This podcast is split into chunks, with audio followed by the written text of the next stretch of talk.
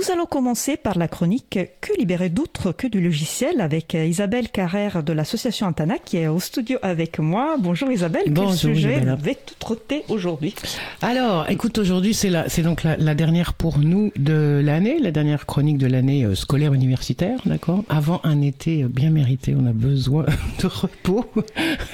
Et du coup, je voulais aujourd'hui faire un petit point euh, à propos des distributions que nous installons sur les postes qui nous sont donnés et que nous reconditionnons. Pourquoi? Parce qu'on a deux sujets importants au titre du reconditionnement et qui nous met parfois dans des cas de conscience un peu particuliers. Et du coup, on se pose la question de jusqu'où reconditionner, pour qui et pourquoi? Pourquoi? Pourquoi je dis ça? Parce qu'on se trouve en face d'une réalité qui est en train d'évoluer.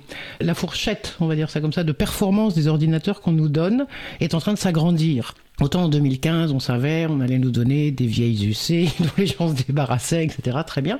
On continue à nous donner des vieilles machines qui fonctionnent en 32 bits, comme au tout début d'Antanac, mais de l'autre côté, on nous donne aussi des i7, et parfois des i7 5e génération, 7e génération, donc des machines en 64 bits. On a, voilà, donc l'éventail, en fait, plutôt que la fourchette, c'est plus joli, voilà, l'éventail de ces dons est en train de s'agrandir.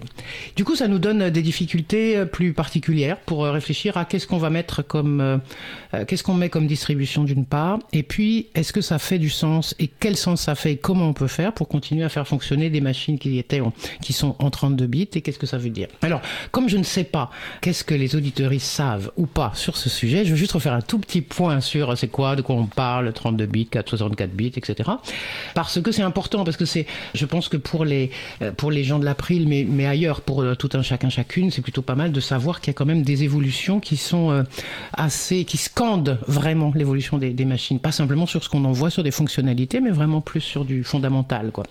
Donc cette affaire de bits, le bit c'est une unité élémentaire en informatique, ok, donc jusque là on est d'accord. Binary digit en anglais, nombre binaire, ce qui n'est pas la même chose que le byte, n'est-ce pas, qui est sur la question du, volume d'un disque, disque dur et qui est donc un, un, une somme de 8 bits, c'est un octet, de 8 bytes, c'est un octet du coup. Euh, voilà, donc en français, euh, l'octet c'est représenté par le symbole, le petit symbole O qu'on retrouve dans le mégaoctet, etc. Donc c'est pas la même chose que les bits de, du processeur. En fait, c'est quoi? Un bit ne peut prendre à l'origine que deux valeurs, on est dans le binaire, donc 0 ou 1. Pour faire une analogie, c'est comme si on avait un alphabet avec juste deux lettres, le A et le B. Donc avec le A et le B, on peut pas faire tant de mots que ça. Donc du coup, le bit est rarement employé tout seul. À l'instar des lettres de l'alphabet, il est utilisé pour former des suites de différentes longueurs. Et c'est avec ces longueurs-là, ces formules, ces mots en quelque sorte, si on garde l'analogie du langage, c'est avec eux qu'on fait du code.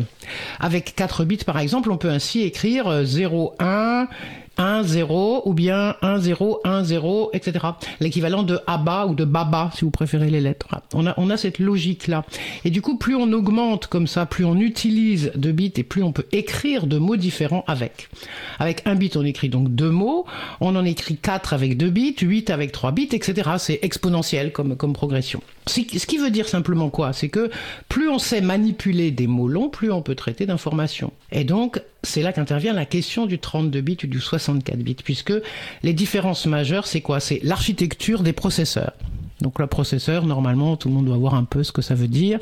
Il y a des gens qui disent que c'est le cœur, d'autres qui disent que c'est le cerveau. Alors peu, importe, en tout cas, c'est un outil important d'un ordinateur et c'est celui qui va permettre en fait de, travailler, de donner des, directives et euh, d'appliquer toute une série de codes qu'on va mettre en place. Donc il existe de très nombreux types de processeurs dans l'univers informatique, mais dans le monde du PC, pour faire simple, on a deux grandes sortes. C'est ceux avec l'architecture i86, donc 32 bits, et ceux avec 64 bits.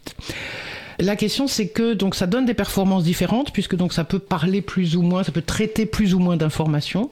Et l'autre question aussi, c'est au niveau de la mémoire vive, ce qu'on appelle la RAM.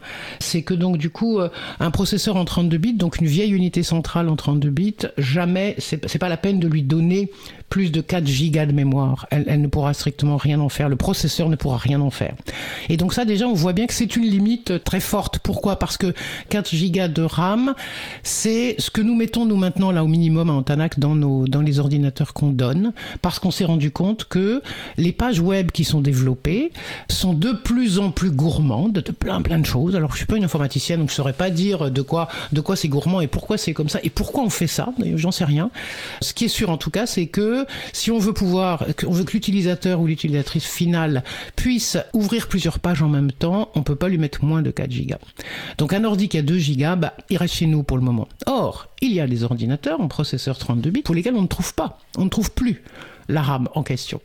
Et donc ça, c'est un vrai, c'est un vrai souci. Et donc nous, on se pose la question, bon alors du coup, qu'est-ce qu'on fait? Est-ce qu'on essaie de donner quand même ces ordinateurs en 32 bits avec une distribution Linux qu'on va trouver? Oui, non Ou bien est-ce qu'on laisse tomber parce que de toute façon, ça ne suffira pas pour les utilisations que les gens voudront en faire? Bon, c'est pas répondre à la question.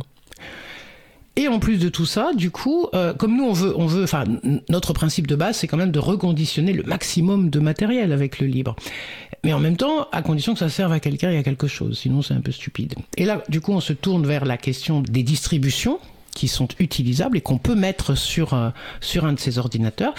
Et plus on avance dans le temps, plus ça se dégrade. C'est-à-dire qu'on en a de moins en moins. C'est-à-dire qu'il y a des tas de, je comprends, hein, les, des communautés libristes qui ont abandonné le fait de faire une version 32 bits pour la, la distribution en question.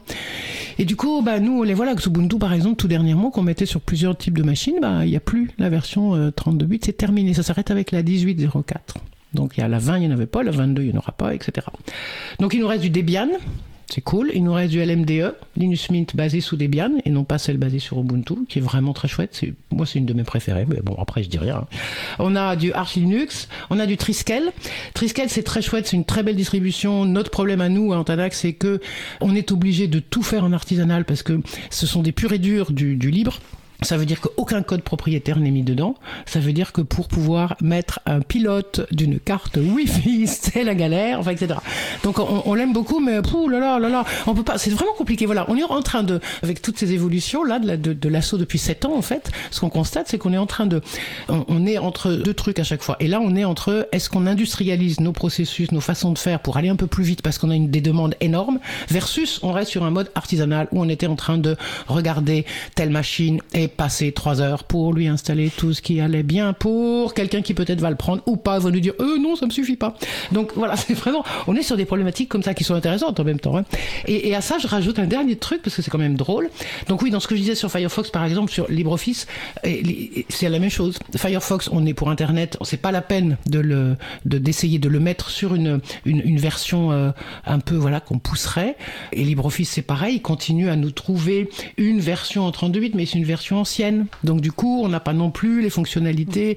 Voilà. Donc on est, on est là-dessus. Et la, chose, pour, si j'ai encore trois minutes, c'est le fait qu'on a également une autre problématique qui est celle du BIOS. En 2015, quand on a monté Antanac, on avait euh, majoritairement des BIOS en legacy. On n'avait pas de, pas de soucis particuliers, donc on a pris des habitudes là aussi. Ça veut dire quoi des BIOS en legacy pour nos, nos éditeurs et éditrices? Alors, est-ce que je vais être capable de dire ça? Ah, C'était le, le BIOS. Ouais, c'est ça, il faut expliquer. Bon, le BIOS, je peux dire ce que c'est. Le BIOS, c'est le machin que des constructeurs, des fabricants mettent sur la machine, qui n'est pas encore un système d'exploitation. C'est le bidule, on dit setup aussi, c'est euh, toutes les informations qui vont permettre à l'appareil de, de faire un appel, carte présente, processeur présent, carte RAM présent, enfin etc. Donc on est bien, qui vont donner l'horloge, qui vont donner l'heure, le, temps, bon, qui vont faire un minimum de trucs. Voilà, je, suis sûr que les informaticiens doivent bouillir, c'est pas du tout comme ça qu'on parle, mais bon, moi ce que je peux dire c'est comme ça. Et Legacy c'était la modalité en fait de ce, cette initialisation par le BIOS d'une machine. Et donc tous les constructeurs étaient là-dessus. Et puis en 2015, c'est rigolo parce que c'est en 2015 qu'on crée Antanac. En, non, c'est 2010. 2010 arrivent les premiers UEFI, mais c'est en 2015 qu'on a arrêté, si j'ai bien tout compris, de voir les des machines avec le double. Au début, on pouvait avoir une machine, tu choisissais. Salut, je te mets en legacy. Salut, je te mets en UEFI. Et du coup, tu pouvais adapter la distribution correctement et faire ce que tu voulais. Et là maintenant, on a des machines dans lesquelles il n'y a plus que l'UEFI. Et du coup, ça nous repose d'autres soucis avec nos clés USB démarrage. Enfin voilà, c'est vraiment très marrant. Tout ça pour dire qu'en fait, moi qui ne suis pas du tout une informaticienne, et la majorité, non pas la majorité, la moitié des gens à Antanac ne sont pas des informaticiens, des informaticiennes. On, on découvre, on apprend, et du coup, on apprend des choses qui sont. Euh, on est en face de situations dans lesquelles on n'a pas toujours toutes les réponses, donc on est preneur de si des gens ont des idées en m'écoutant dire des âneries là, avec grand plaisir. Mais en même temps, c'est intéressant parce que c'est comme si ces choses-là n'avaient pas été pensées par ailleurs pour une évolution. Chacun y va de là où il est, je le comprends, avec ah bah maintenant on va faire une nouvelle norme, elle va s'appeler UEFI et ta ta ta ta. Ok, so what? Et qu'est-ce qui se passe pour le reste? Qu'est-ce qu'on fait pour avant? Qu'est-ce que les constructeurs s'y sont tous mis? Donc ok, on est là-dessus et bon. Donc nous on suit, mais euh, Parfois, du coup, on a l'impression de se bagarrer pendant des heures sur un truc, sur un seul ordinateur, et voilà. Bon, de la difficulté de travailler avec à la fois des standards versus rester en mode un peu plus artisanal comme nous on l'est en fait, et en prenant beaucoup de temps sur chaque machine parce qu'on veut continuer à jeter le moins que possible. Eh ben, merci Isabelle pour ce, cas concret euh, d'expérience chez Altanac. Je me demande si vous avez élargi la discussion à d'autres associations ou structures qui font du réconditionnement euh, pour essayer d'y voir plus clair avec la contribution euh, d'autres personnes. D'ailleurs, je, pense que vous êtes déjà en contact avec plusieurs structures à, bah, Paris, mais pas que. Tu sais, le réseau, le réseau Refis qu'on a monté, dont on a parlé une fois, on avait commencé avec, en parler avec Brice du Garage Numérique. On va, je pense, à la rentrée, je viendrai aussi avec d'autres gens de, parce que c'est intéressant d'entendre parler aussi d'autres Bien sûr qu'on en parle et tout le monde a les mêmes difficultés, mais chacun, enfin, après chaque structure et chaque personne répond avec ses propres moyens. C'est-à-dire que nous, on est un peu buté parfois et on va dire non, nous on veut qu'on reconditionne le max. Je vois qu'il y a des gens qui déjà lâchent la main. Je citerai personne, mais je veux dire c'est leur droit, hein, mais qui disent ok ben non, bah ça, c'est bon, je jette ce matériel. Mais nous on peut pas faire ça. On n'arrive pas. On n'arrive pas. Hein. D'accord. Bah, merci beaucoup donc pour cette euh, dernière chronique, mais seulement pour cette euh, saison, parce qu'après Absolument, on, reprend en septembre, mais c'était juste pour dire voilà, on fait un break, euh, un été, et on vous souhaite d'ailleurs à tous et toutes un, très bel été. Merci Isabelle, très bel été à toi aussi.